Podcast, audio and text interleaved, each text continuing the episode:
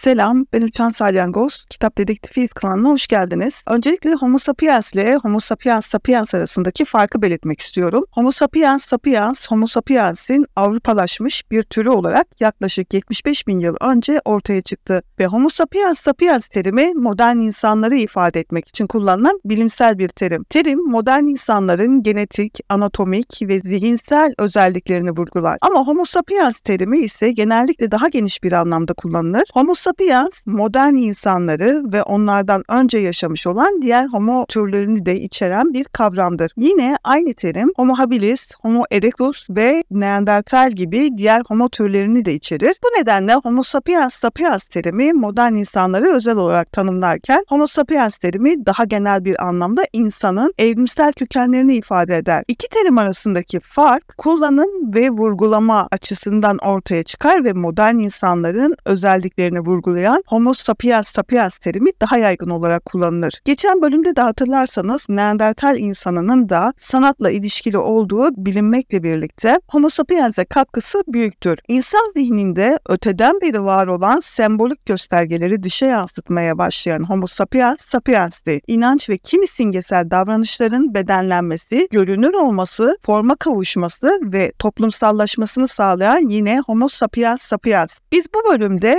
daha alışık olduğumuz anlamda Homo sapiens terimini kullanacağız. Evet, bu hafta nihayet Homo sapienslerle tanışacağız. Aynı misali sizi sizle tanıştırmak benim için de keyifli olacak. Çünkü hepimiz Yunus Emre'nin de dediği gibi bir ben var, benden içeri durumuna tek tek dahiliz. Bilincin organik yaşamın bir nedeni değil, bir sonucu ve bir ürünü olarak geliştiğini ve aynaya yansıyanların da benim ve sizin bilincinizin bir parçası olduğunu düşünürsek varlığımızı sizce kaç şekilde ifade ederiz? Aynanın içindekini algılamamız mı önce olur yoksa algıladığımızı algılamamız mı? Bu yüzden Freud için bilincin şiirsel bir yanı vardı diyebiliriz. Freud bir bilinçaltına indiğimde hep bir şairin beni geçtiğini görürüm derken belki de bundan bahsediyordu. Belki de ölüm bu yüzden hayatın bazı anlarında sağlıkta ve hastalıkta, uykuda ve bayılmada, ayrılıkta, aşkta ve sevgide onun bir sonucu olarak hep var olup yok oluyordu. Veya Epikür'ün dile getirdiği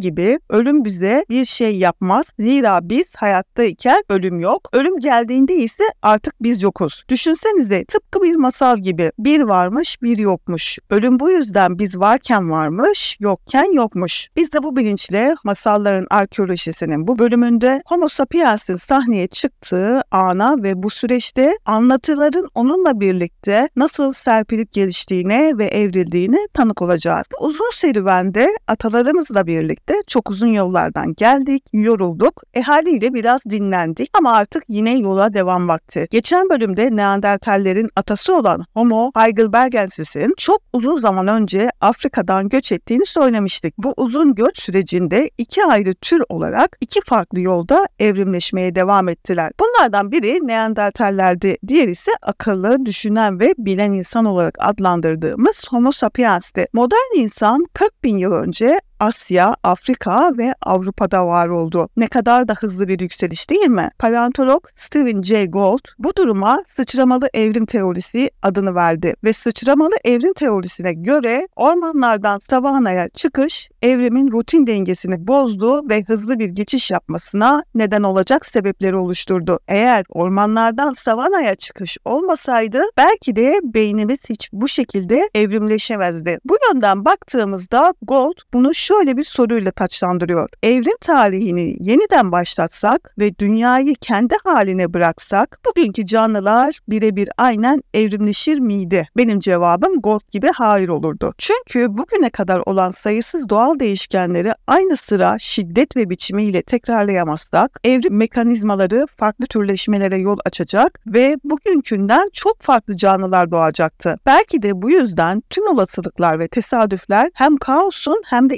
insanın kaosunun zirvesiydi. Belki de bu insanın karmaşık bir bedene ve beyne sahip olmasının bir bedeliydi. Belki de bu yüzden Homo sapiens'in beyni diğer insan türlerinden daha büyüktü. Rutinleşen orman yaşamından savanaya geçmesiyle birlikte bu durum en üst seviyeye ulaşmıştı. İnsanın beyninin gelişmesinde etkili olan birçok faktör vardı. Ancak bunların başında farklı bir yaşam alanına uyum sağlamak geliyordu. Ormanlardan ayrılmak ve savana gibi tamamen değişik bir ortamda hayat hayatta kalmak zorunda kalan insan beyni üzerindeki diğer tüm değişiklikleri böylelikle başlatmış oldu. Afrika'yı terk eden ve dünyanın her kıtasını sömürgeleştiren bilen insanı bu defa başka bir merak sardı. İnsan nedir sorunsalı? Bu öyle büyük bir sorundu ki ne tarafa dönse bu soru aklını kemiriyordu. İlk insan türler tarafından da hep dile getirilen bu soru yüzünden bilen insana artık huzur yoktu. Bu soruya ilk atalarımız gibi farklı yanıtlar veren çok sayıda düşünce insanı, şair ve yazar var. Mesela Sokrates'ten Platon'a, Kant'tan Einstein'a, Marx'tan Yaşar Kemal'e, Orhan Kemal'den Nazım Hikmet'e ve Jules Verne'den Charles Chaplin'e kadar insan nedir sorusu hep akılları kurcaladı. Bazen de insan nedir sorusu Notre Dame'lı Erasmus'un dediği gibi hayvan hayvan olarak doğar, insan insan olarak doğmaz, sonradan oluşturulur sözünde yerini buldu. Peki insanı sonradan oluşturan koşullar nelerdi? Elbette tartışmalı bir söz olmakla birlikte insanı oluşturan koşullara bu uzun serüvende hep beraber tanık olduk. Oluşan ve oluşturan insan bir zamanlar alet yapmayı öğrendikten sonra yaptığı bu aletler tarafından şekillenmeye başlayan aynı insandı. Bu bana geçenlerde 18.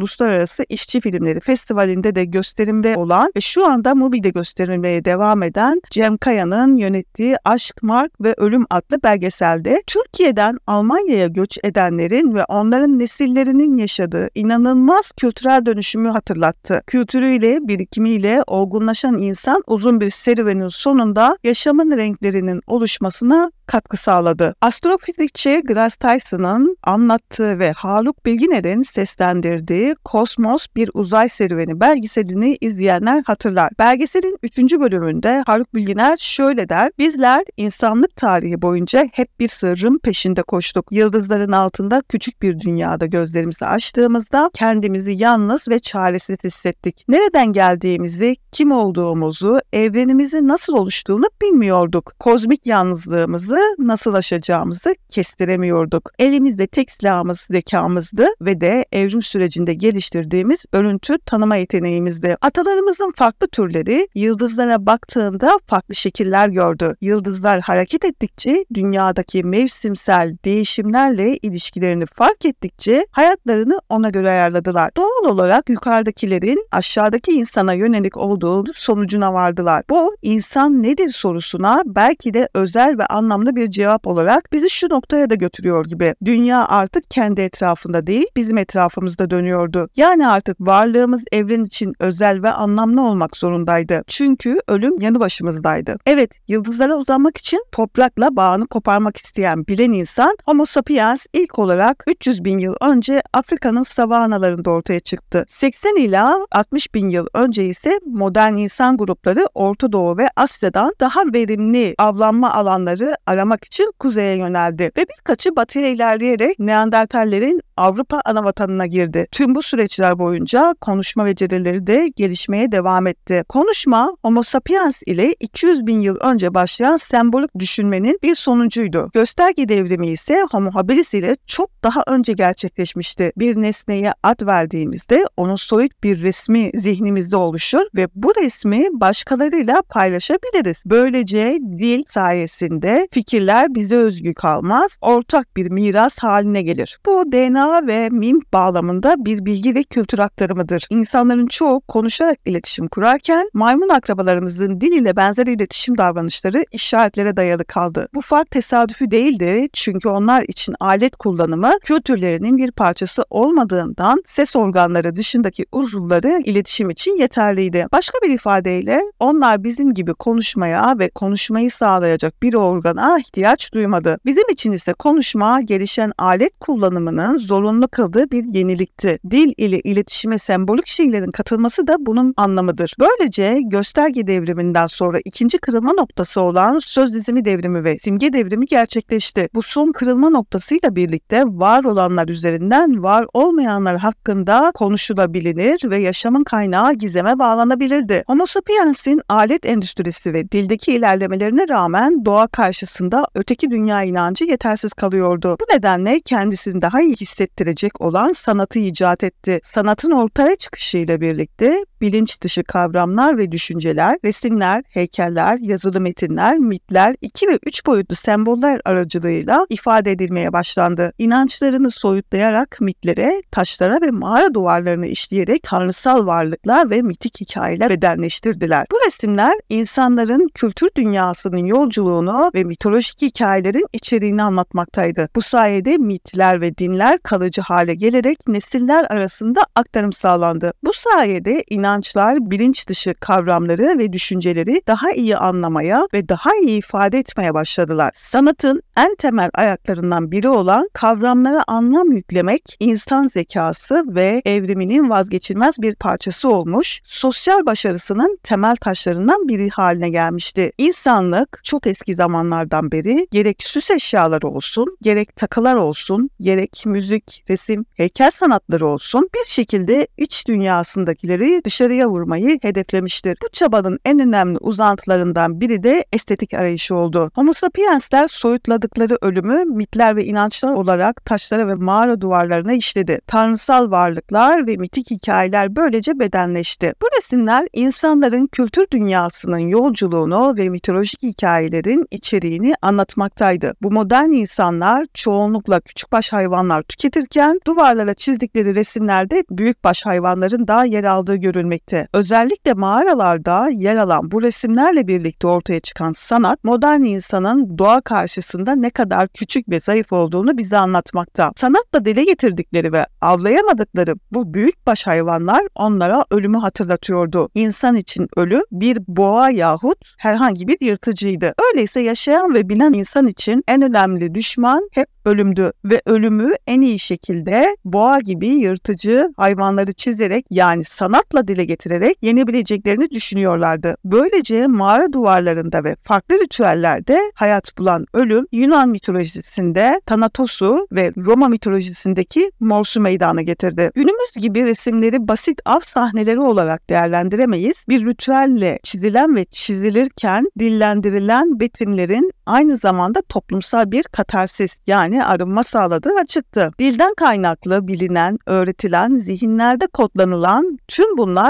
en eski mitoslardı. Ölüm korkusu böylelikle paylaşılmış, yük azalmış, bireysel ve toplumsal huzur sağlanmış oldu. Sonuç olarak ölüme karşı kültüre sarıl, hikayeler üret, sanat yap ve yalnız kalma. Böylece inançlı bir insan türü olan Homo sapiensler varlığını bu dünyaya sığdıramadığı için öteki dünya onun ilk paralel evren keşfi oldu. İnsanın çok sonradan fark ettiği ölümlü doğasına itirazı onun göbek bağının öteki ucunu oluşturan yaşam ağacından ayrılmasına yol açmıştı. Ayağı toprağa basan insanın başı hep yukarıda, gözü hep gökyüzündeydi. Ama toprağa ait olmak isteyen insan göklere de hakim olamamıştı. Hatırlarsanız Neandertallerle birlikte cenin pozisyonunda gömülmenin öteki dünya ile ilişkilendirildiğini ve bunun ilk mit olabileceğiydi. Tabi bu ilk insanların öleceğini fark etmesi aslında bizim doğayla olan ilişkimizin tamamını baştan sona değiştiriyordu. Çünkü sürekli ve kısa bir dönemde yaşayacağını bilen ilk insanlar bu kısa sürede olabildiğince doğayı ve doğada var olan her şeyi kullanmaya başladı. Artık doğayla arasında böyle bir ilişki geliştirmişti. Böylece ölen insanı diğer dünyada rahat etmesi için bireysel eşyalarıyla birlikte onu bir yere defnediyordu. Bunun en erken örnekleri uzun bir süre İran Şanidar mağarası oldu. Yani 18 ila 20 bin yıl önce insanların inançla olan ilişkisi başladı. En son bu sürecin milattan önce 40 bin yıllara belki de daha gerilere kadar gittiğini gördük. 40 bin yıldır biz öleceğimizin farkındayız ve bunu kabul etmediğimiz için de ölülerimizi defnetmek istiyoruz. Bunun çok farklı pratikleri var. Uzun bir dönem ölülerimizi yaşadığımız bir alanın içine defnettik. Mitten sonra ikinci büyük bir mit daha doğdu. Yaşamak için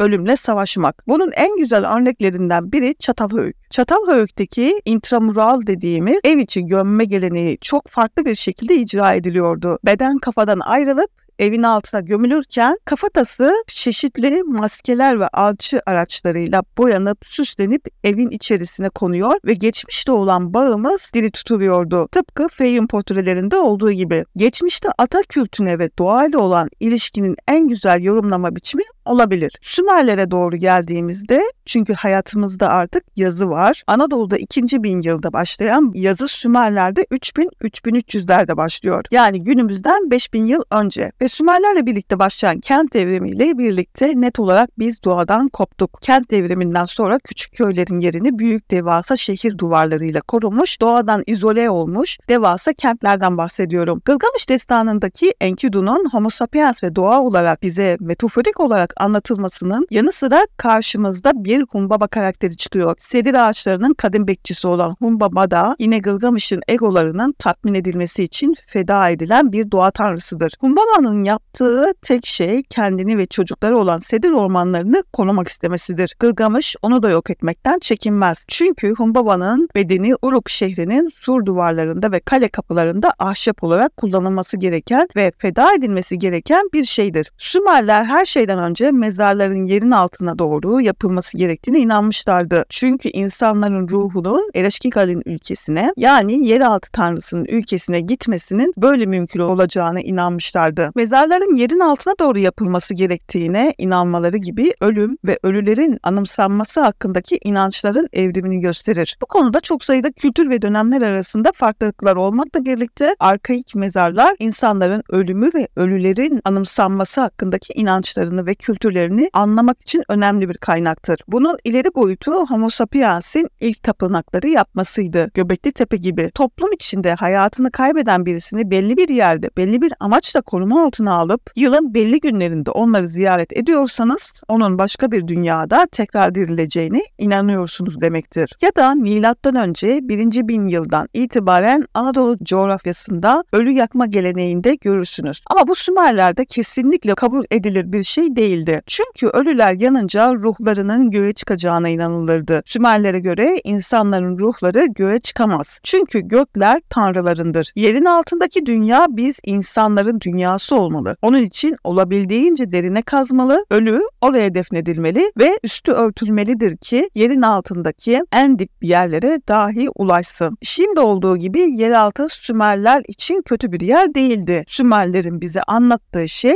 ölümden sonraki hayatla olan ilişkiyi ve barışıklığı da gösteriyordu. Böylelikle mezarlar bizim başka bir dünya ve inanç sistemiyle olan ilişkimizin en önemli kanıtıydı. Yani insanlık tarihini şöyle bir incelediğimizde mezarların ortaya çıkması insanların başka bir hayatı olan inancının başlaması olarak yorumlanıyordu. İlk insanlardan itibaren ölüm ve ölülerin anımsanması hakkındaki inançlar ve kültürler arkaik mezarlar sayesinde anlaşılabildi. Yakutan Yarımadası Meksika'da bir mağaranın derinliklerinde 13.500 yıl önceye ait genç bir kadın iskeleti bulundu. Bu kadının adı Eva'ydı. Mağarada herhangi bir yaşam belirtisi olmaması bize insanların ormanda yaşadıklarını ve mağaraya sadece cenaze töreni yapmak için ölülerini gömmeye geldiklerini gösteriyordu. Tıpkı Gılgamış destanında Enkidu'nun veya Herkül'ün yer altına girip çıkması gibi. Bu bize cehennemi anlatıyor. Ya da Pinokyo'nun balinanın midesine girip çıkması gibi. Ki Pinokyo'da cehennem bize balinanın midesi olarak yansıyor. Ya da Winnie the Pooh'da ormanda kaybolması bize kıyamet sahnesi olarak yansıyor. Ya da Shirey'in Fiona'yı kurtarmak için ejderhanın koruduğu o kaleye girmesi ve onu kurtarması gerektiği gibi. Ya da Sorayya'yı taşlamak filminde olduğu gibi. Sonuçta bir kişinin oturduğu yerde bile olsa o cehennemi yaşaması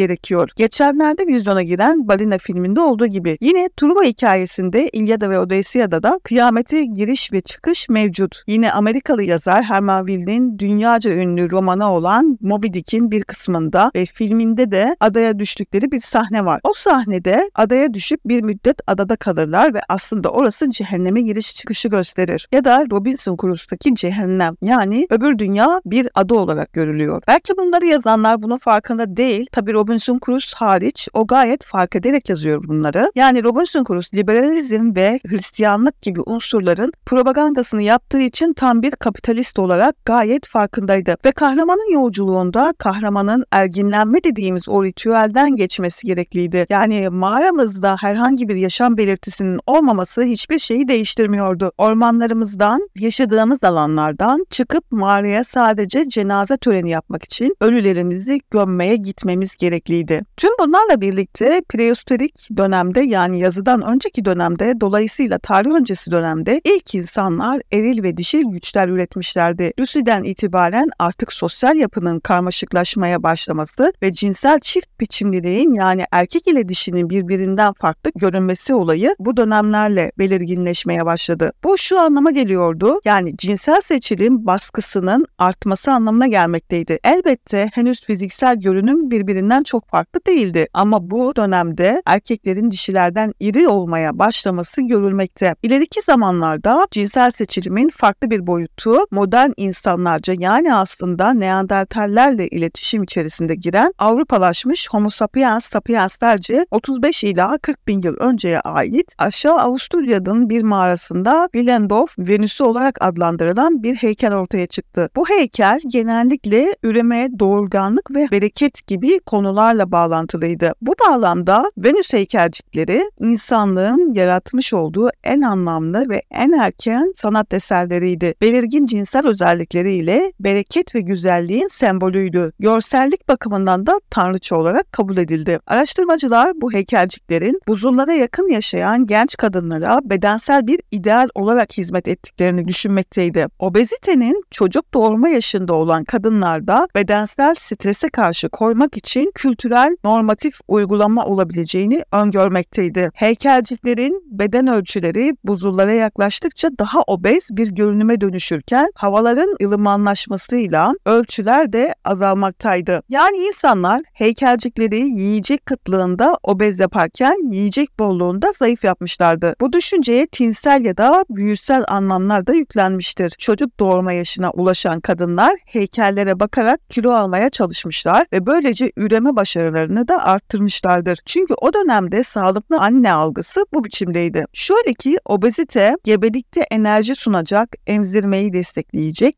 ve soğuğa karşı koruyacaktı. Tabii tüm bunlara ters kanıtlar da mevcut. Amerika kıtasındaki 8000 yıldan daha eski olan av aletleriyle gömülmüş 10 kadın ve 16 erkek bulundu. Bu meta analize göre yani birden fazla bilimsel çalışmanın sonuçlarını birleştiren istatistiksel bir analize göre insanın erken atalarında avcılığın cinsiyetle ilişkili olmayan bir kavram olduğuydu. Yani Winderdorf Venüs'ünün belirttiği gibi kadınlar sadece doğurmuyorlardı. Yine aynı şekilde komşu mağaralarda da buzul çağında yaşamış hayvanlar ve mamut fil dişiyle oyulmuş başka figürler bulundu. En ilgi çekici figürlerden biri ise aslan adamın bulunmasıydı. Bununla bir çeşit dini simge, şahatik bir totem olduğu varsayılıyordu. Ama aynı şeklin minyatür bir figürünün Hogfars'te de yani aslan adamın iki farklı vadide bulunması bize şunu da gösteriyor. Bu şekiller onların ideolojilerinin bir parçasıydı. Yani kendi inanç sistemleri bu insanlar arasında etkileşim olduğunu ve aynı kültürden sosyal ağları olduğunu gösteriyordu. Bu sosyal ağların iletişimini kuvvetlendiren başka en iyi örneklerden biri ise Almanya'da Hofers kalıntı sitinde keşfedilen dünyanın en eski bilinen müzik aleti olan yaklaşık 40 bin yıl öncesine tarihlenen bir flüt olan Hofers flütüdür. Çünkü müzik toplumu bir arada tutan iyi bir birleştiriciden biridir. Geçen Neandertal bölümünde de dediğimiz gibi farklı fikirler mevcut olmakla birlikte ortak kanıya göre Neandertaller bunları yapmadı. Çünkü sosyalleşmek için iletişim gerekliydi. Araştırmacılara göre sosyalleşmenin en önemli ayağı modern insan popülasyonunda olduğu gibi çok sayıda insana ihtiyacın olmasıydı. Şöyle ki bu gelişkenliğin en önemlilerinden biri öncelikle Afrika'nın dışına çıkarak mavi gezegene yayılmamızdan kaynaklıydı. Böylece icatlar yapabilecek olabilecek farklı bölgelere adapte olmuş, farklı yöntemler geliştirmiş daha çok insan ortaya çıktı. Aynı zamanda yeni ortamlarla yani bölgelerin kendine özgü iklimleri, yiyecekleri ve başka insan türlerini de içeren tehlikeleriyle karşılaştı. Sağ kalabilmek için yaratıcılık bir zorunluluktu ve nüfus artışı yeniliği ve dolayısıyla kültürü harekete geçirdi. Kültür nüfusu arttırdı. Bu da kültürel evrimi hızlandırdı. Zaten bu popülasyon sayesinde sanatı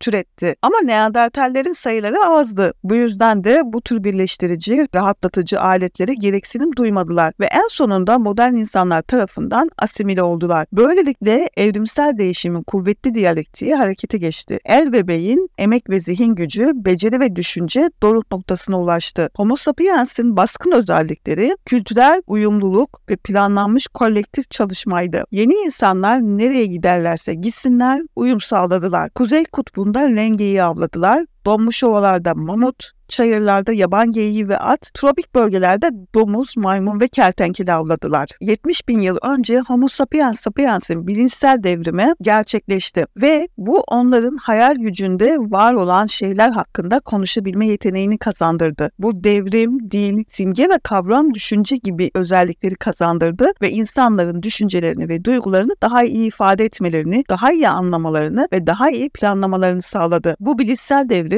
insanların sosyal, kültürel ve teknolojik gelişmelerini hızlandırdı ve onları diğer hayvan türlerinden ayırdı. Anlatılar da başka bir deyişle Sapiens'in öldüğü pek çok kurgu ağı takip eden 60 bin yıl boyunca görece küçük ve yerel olarak kaldı. Bir kabilenin taptığı saygıdeğer ataların ruhu komşu kabilelere tamamen yabancıydı. Bir yörede kıymetli olan deniz kabukları hemen ilerideki sıra dağların ardında değersizdi. Efsaneler, mitler, tanrılar ve dinler ilk kez bilinçsel devrim sayesinde ortaya çıktı. Daha önce pek çok hayvan ve insan türü dikkat et aslan diye uyarı gönderiyorken bilişsel devrim sayesinde Homo sapiens aslan kabilemizin koruyucu ruhudur deme becerisini kazanarak anlatılarına kurgu ve ruh kattı. 12 bin yıl önce bunu hızlandıran ise tarım devrimi oldu. Avcı toplayıcı tarzı bir yaşam benimsemişlerdi. Daha gelişmiş araç ve gereçler yapmaya başlamışlar ve tarımın ilk işaretleri ortaya çıkmıştı. Yerleşik yaşama geçmeye başlamışlar ve küçük köyler ve yerleşimler kurmaya başlamışlardı. Bu dönemde insanların popülasyonları alanları artmış ve insanların yerleşim alanları genişlemişti. Tarımın ortaya çıkması ile insanlar toprağı ilk kez işlemeye başlamıştı. Tarım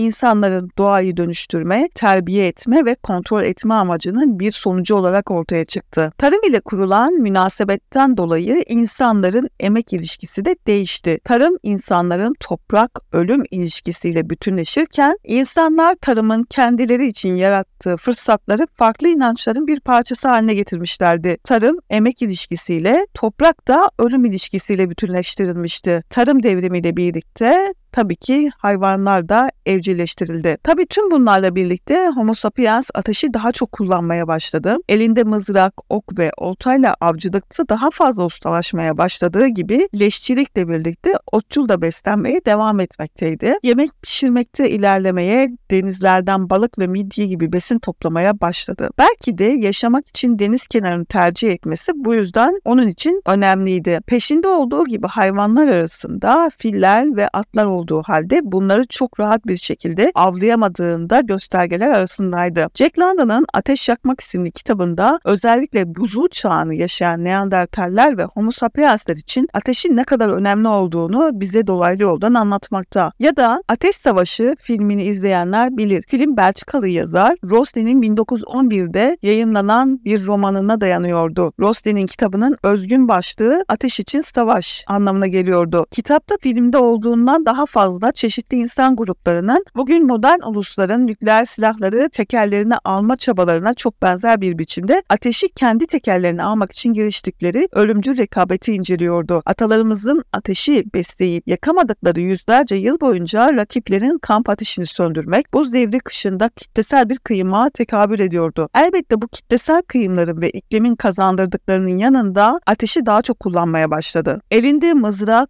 ok ve oltayla avcılıkta da daha fazla ustalaşmaya başladığı gibi leşçilikle birlikte otçul da beslenmeye devam etti. Ama ateş hep yanı başındaydı. Yemek pişirmekte homo sapiensleri insan yapan şeylerden biri oldu. Ateş etrafında toplanıp ellerimizle aletler yaptığımız gibi dünyanın her yerini sömürgeleştirecek teknolojiler de geliştirdi. Meydana gelen mitlerden bazılarında o kutsal ateşin yansımalarını görebiliyoruz. Mesela Yunan mitolojisinde Prometheus tanrılarından ateşi çalarak insanlara verdi. Bu nedenle Prometheus insanları insanların ilahi bir müdahale olmadan bile okuyabilecekleri ve kazanabilecekleri bir sembol haline geldi. Böylece insan meydana geldi. Birçok mitte olduğu gibi ateş, bilgiyi ve yeniden doğuşu ya da yaratılışı simgelerken farklı kültürlerde buna benzer birçok mit doğdu. Mesela Hindu mitolojisinde Vedik metinlerinde tanrılar insanlığı yaratmak için bir insan kurban ettiler ve bu insan eseri tüm evrenler yaratıcısı olan ve her şeyin içinde bulunan evrensel bir ruh olan Prusya'ya dönüştü. Prusya insanlığı ve evreni oluşturan evrensel bir varlık olarak kabul edilir. Kuzey Avrupa mitolojisinde İskandinav tanrıları ilk tanrıları oluşturmak için iki ağaç kullanır. Biri erkek ve diğeri dişiydi. Bu iki ağaçtan yaratılan insanlar aşk ve embla olarak adlandırılır. İskandinav mitolojisinde insanlık ağacın dallarında yaşar ve tanrılarla iletişim kurar. Meksika mitolojisinde Quetzalcoatl insanların yaratılışından sorumlu olan ve aynı zamanda medeniyetin ve dünyanın tanrısı olarak kabul edilirdi. Aynı zamanda insanlar yürütür ve onlara öğrettikleri bilgi ve öğretilerle uygarlığın elinde yardımcı olan bir tanrı olarak da bilinir. Afrika mitolojisinde Anansi örümcek tanrısıdır ve insanların yaratılışından sorumludur. Anansi bilgelik ve zeka sembolü olarak kabul edilir ve birçok halk hikayesinde yer alır. Bu hikayelerde Anansi insanlara hayat dersleri ve değerleri öğretir. Japon mitolojisinde tanrıların torunu olan Ninigi, insanoğlunu dünyada yaşamaya uygun hale getirmek için ekinleri yetiştirdi ve insanlara tarımı öğretti. İnka mitolojisinde tanrı Virukakaha'nın oğlu Manco Capac ve kızı Mamaokolo insanları yaratmak için görevlendirilir. Bu kardeş ve kız kardeşler Titicaca Gölü'nde yüzen altın bir eşyayı takip ederek Cusco'ya giderler ve burada bir krallık kurarlar. İnka mitolojisinde insanlar Tanrı'nın çocukları olarak kabul edilir. Mari mitolojisinde ise Tanrı Tanem Mahutua ormanların ve ormanların tanrısından ve insanları oluşturmak için bir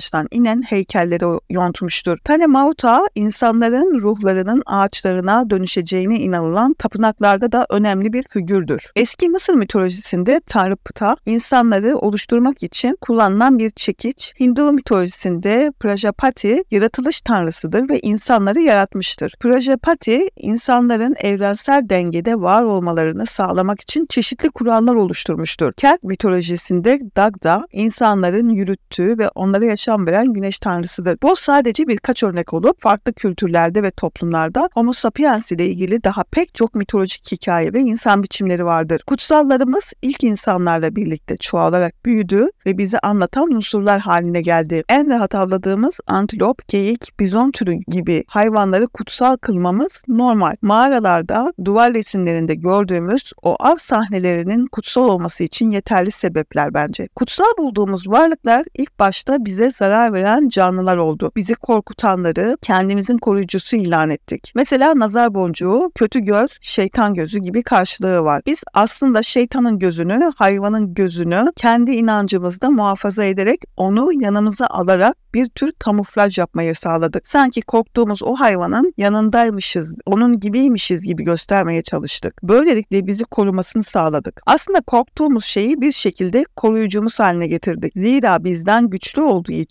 onu koruyucumuz ilan edersek, onun yanında durursak bizden ziyade başka alanlara yönelecekti. Bundan dolayı koruyucu bizi korkutan, besleyen ve barınmamızı sağlayan yaşamsal fonksiyonlarımızı bağlayan unsurlar kutsiyet olarak hayatımıza girmeye başladı ve ilkel mitolojinin ilk tohumları ekildi. İlkel insanlar ile Adem ve Havva arasındaki bir ilişki olarak insanların yaratılışına ve insanların dünyadaki yerine ilişkin bir anlam çıkarabiliriz. Arkeolojik ve antropolojik araştırmalar ilkel insanların hikayeler ve anlatılar ile iletişim kurduklarını ortaya koymaktaydı. İlkel insanlar dünyayı ve hayatlarını anlamak için hikayeler, masallar, törenler, resimler ve sesleri kullanmışlardı. Bu anlatılar ilkel insanların inançlarını, korkularını, arzularını ve düşüncelerini ifade etmek için kullanılmıştır. Böylelikle artık mitlerin ve masalların dünyasına geçebiliriz. Gelecek bölümde farklı ve ilginç hikayeler bizleri bekliyor. O zamana kadar Kitap Dedektifiyiz platformunun içeriklerine devam edebilmesi için bize askıda bilet ile bir bilet ısmarlayabilir. YouTube, Instagram ve platformun diğer kanallarından bizlere ulaşabilir, abone olup yorum yapıp beğenebilirsiniz. Görüşmek üzere.